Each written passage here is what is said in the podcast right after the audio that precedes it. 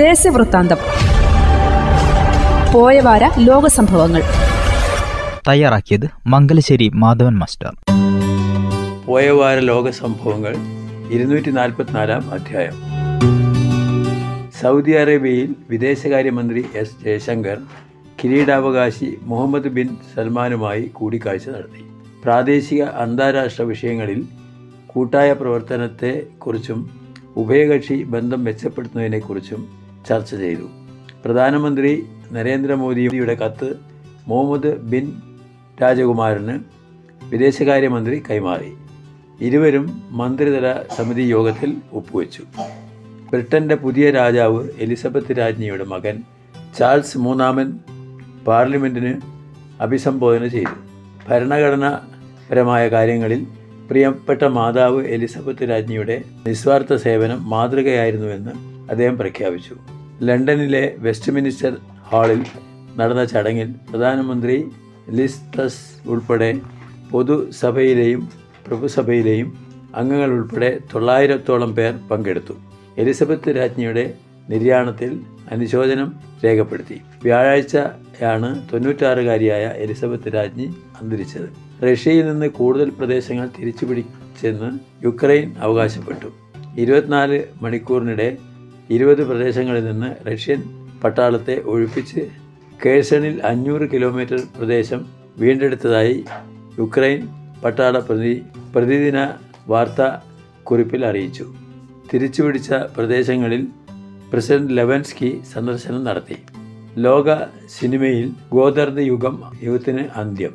French സിനിമയുടെ ഉപജ്ഞാതാവ് എന്ന് വിശേഷിപ്പിക്കാവുന്ന ഴാങ്-ലുക് ഗോദർദ് തൊണ്ണൂറ്റൊന്ന് വയസ്സ് വിടവാങ്ങി. ആയിരത്തി തൊള്ളായിരത്തി അറുപതുകളിൽ ട്രൈപ്പോഡില്ലാതെ കയ്യിൽ ക്യാമറയുമേന്തി പാരീസിൻ്റെ തെരുവുകളിൽ ചിത്രീകരിച്ച ബ്രെത്ത്ലെസ് എന്ന സിനിമയിലൂടെയാണ് ഫ്രഞ്ച് സിനിമാ ലോകത്ത് ഗോദർദ് ആദ്യമായി ഇടിമുഴക്കം സൃഷ്ടിച്ചത്. കണ്ടംപിറ്റ്, a woman is a woman, fashion, first name, Carmen, film socialism തുടങ്ങി ഒട്ടനവധി ചലച്ചിത്രങ്ങളിലൂടെ ഗോദർദ് പിറവിയെടുക്കുകയായിരുന്നു. ഖത്തറിൽ നടപ്പാതകൾ, റോഡ്, പൊതുസ്ഥലങ്ങൾ എന്നിവിടങ്ങളിൽ തുപ്പുകയോ ടിഷ്യൂ മാലിന്യപ്പൊതികൾ എന്നിവ വലിച്ചെറിയുകയോ ചെയ്താൽ ആറുമാസം തടവോ പതിനായിരം ഖത്തർ റിയാലിൽ കവിയാത്ത പിഴയോ കെട്ടാവുന്ന ശിക്ഷ ലഭിക്കുമെന്ന് മുനിസിപ്പാലിറ്റി മന്ത്രാലയം അറിയിച്ചു. ഇവിടങ്ങളിൽ മാലിന്യം വലിച്ചെറിയുന്നതും തള്ളുന്നതും നിരോധിച്ചു. സ്വന്തം ഇഷ്ടപ്രകാരം ദയാവധം സ്വീകരിക്കുന്നത് നിയമവിധേയമാക്കുന്നതിൻ്റെ സാധ്യത ഫ്രാൻസ് ആരായുന്നു. ഈ വിഷയത്തിൽ രാജ്യവ്യാപകമായ വിവാദം നടത്തുമെന്ന് ഫ്രഞ്ച് പ്രസിഡന്റ് ഇമ്മാനുവൽ മക്രോൺ പ്രഖ്യാപിച്ചു. ഫ്രഞ്ച് ചലച്ചിത്ര പ്രതിഭ ഴാങ്-ലുക് ഗോദർദ് സ്വേച്ഛപ്രകാരം സ്വിറ്റ്സർലൻഡിലെ വീട്ടിൽ മരണം വരിച്ചുവെന്ന് വിവരം കുടുംബങ്ങൾ സ്ഥിരീകരിച്ചിരുന്നു. രക്ഷപ്പെടാനിടയില്ലാത്ത രോഗം ബാധിച്ചവരെ മരുന്ന് നൽകി മയക്കാൻ അനുമതി നൽകുന്ന നിയമം രണ്ടായിരത്തി പതിനാറിൽ ഫ്രാൻസിൽ കൊണ്ടുവന്നുവെങ്കിലും ദയാവധത്തിന് അവിടെ അനുമതിയില്ല. കോവിഡ് മഹാമാരി തുടങ്ങിയ ശേഷം ചൈനീസ് പ്രസിഡന്റ് ഷീ ജിൻപിങ് നടത്തുന്ന ആദ്യത്തെ വിദേശ യാത്ര സെപ്റ്റംബർ പതിനഞ്ചിന് ബുധനാഴ്ച ആരംഭിച്ചു. വ്യാഴാഴ്ചയും വെള്ളിയാഴ്ചയും ഉസ്ബെക്കിസ്ഥാനിൽ നടക്കുന്ന ഷാങ്ഹായ് കോഓപ്പറേഷനിൽ സമ്മേളനത്തിൽ അദ്ദേഹം പങ്കെടുക്കും. റഷ്യൻ പ്രസിഡന്റ് വ്ളാഡിമിർ പുടിനും ഷീ ജിൻപിങ് കൂടിക്കാഴ്ച നടത്തും. പ്രധാനമന്ത്രി നരേന്ദ്രമോദിയുമായും ഷാങ്ഹായ് ഉച്ചകോടിയിൽ ചർച്ച നടക്കും. ലോകത്ത് അഞ്ചു കോടിയോളം പേർ ആധുനിക അടിമത്വത്തിൽ കഴിയുന്നെന്ന് അന്താരാഷ്ട്ര തൊഴിൽ സംഘടന ഐ എൽ ഒ നിർബന്ധിത ജോലിയും വിവാഹവുമാണ് ആധുനിക അടിമത്വമായി നിർവചിക്കുന്നത്. ഇങ്ങനെയുള്ളവരുടെ എണ്ണം അഞ്ച് വർഷം കൊണ്ട് ഇരുപത്തഞ്ച് ശതമാനം, നിർബന്ധിത ജോലി ചെയ്യേണ്ടി വരുന്നതിൽ നാലിലൊരാൾ ലൈംഗിക ചൂഷണം നേരിടുന്നു. ഇവരിൽ ഭൂരിഭാഗവും ദരിദ്രരും സ്ത്രീകളും കുട്ടികളും ആണ്. ഐ എൽ ഒ ഐക്യരാഷ്ട്ര സംഘടനയുടെ കുടിയേറ്റ വിഭാഗം, മനുഷ്യ അവകാശ സംഘടന എന്നീ വകുപ്പുകൾ മുഖേനയാണ് വിവരങ്ങൾ ശേഖരിച്ചത്. രണ്ടായിരത്തി ഇരുപത്തൊന്ന് വരെയുള്ള കണക്കാണിത്. ബഹുരാഷ്ട്ര ഐക്യത്തിന് പിന്തുണ പ്രഖ്യാപിച്ച് ഇന്ത്യ രാജ്യം ബഹുരാഷ്ട്ര ഐക്യം വളർത്തുന്നതിന് പ്രതിബദ്ധമാണെന്ന് യു എൻ പൊതുസഭയുടെ എഴുപത്തിയേഴാം ഉച്ചകോടിയിൽ അധ്യക്ഷനായ സാംകോറോഡിയുമായുള്ള കൂടിക്കാഴ്ചയിൽ വിദേശകാര്യമന്ത്രി എസ് ജയശങ്കർ പ്രഖ്യാപിച്ചു. ഷാങ്ഹായ് സഹകരണ സംഘടനയുടെ തലപ്പത്ത് ഇന്ത്യ. ഉസ്ബെക്കിസ്ഥാനിലെ സമർഖണ്ഡിൽ നടക്കുന്ന ഷാങ്ഹായ് ഉച്ചകോടി അധ്യക്ഷ രാജ്യമായി ഇന്ത്യയെ തിരഞ്ഞെടുത്തു.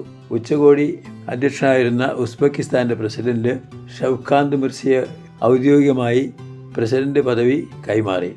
ഇരുപത് രണ്ടായിരത്തി ഇരുപത്തി മൂന്നിലെ ഷാങ്ഹായ് ഉച്ചകോടി ഇന്ത്യ ആതിഥേയത്വം വഹിക്കും. ഇറാന് സ്ഥിരാംഗത്വം നൽകാനും നടപടി സ്വീകരിക്കും. ഉച്ചകോടിയിൽ തുടക്കമിട്ട ബഹ്റിൻ, മാലദ്വീപ്, U A E, Kuwait, Myanmar എന്നിവയെ സംവാദക രാജ്യങ്ങളായും അംഗീകരിച്ചു. ചൈന ടെലികോം കമ്പനിയുടെ നാൽപ്പത്തിരണ്ട് നില കെട്ടിടത്തിൽ വൻ തീപിടുത്തം. ഹൂനർ പ്രവിശ്യ തലസ്ഥാനമായ ചങ്ഷയിലാണ് അപകടമുണ്ടായത്. എഴുന്നൂറ്റി ഇരുപത് അടി ഉയരമുള്ള കെട്ടിടത്തിൻ്റെ ഇരുപത്തഞ്ചോളം നിലകളിലേക്ക് തീ പടർന്നു പിടിച്ചു. ആളപായം ഉണ്ടായതായി റിപ്പോർട്ടില്ല. കരയിലെ വേഗരാജാവ് ചീറ്റപ്പുലി ഏഴ് പതിറ്റാണ്ടുകൾക്ക് ശേഷം ഇന്ത്യയിലേക്ക് മടങ്ങിയെത്തി. ആഫ്രിക്കൻ രാജ്യമായ സാംബിയയിൽ നിന്ന് ശനിയാഴ്ച രാവിലെ ആണ് ചീറ്റപ്പുലികളെ വിമാനത്തിൽ മധ്യപ്രദേശിലെ ഗ്വാളിയോറിൽ എത്തിച്ചത്. അവിടെ നിന്ന് ഹെലികോപ്റ്ററിൽ കുനോ ദേശീയ ഉദ്യാനത്തിലേക്ക് മാറ്റി. പ്രത്യേക സജ്ജമാക്കിയ ഭാഗത്ത് പ്രധാനമന്ത്രി നരേന്ദ്രമോദി ഇവയെ തുറന്നുവിട്ടു.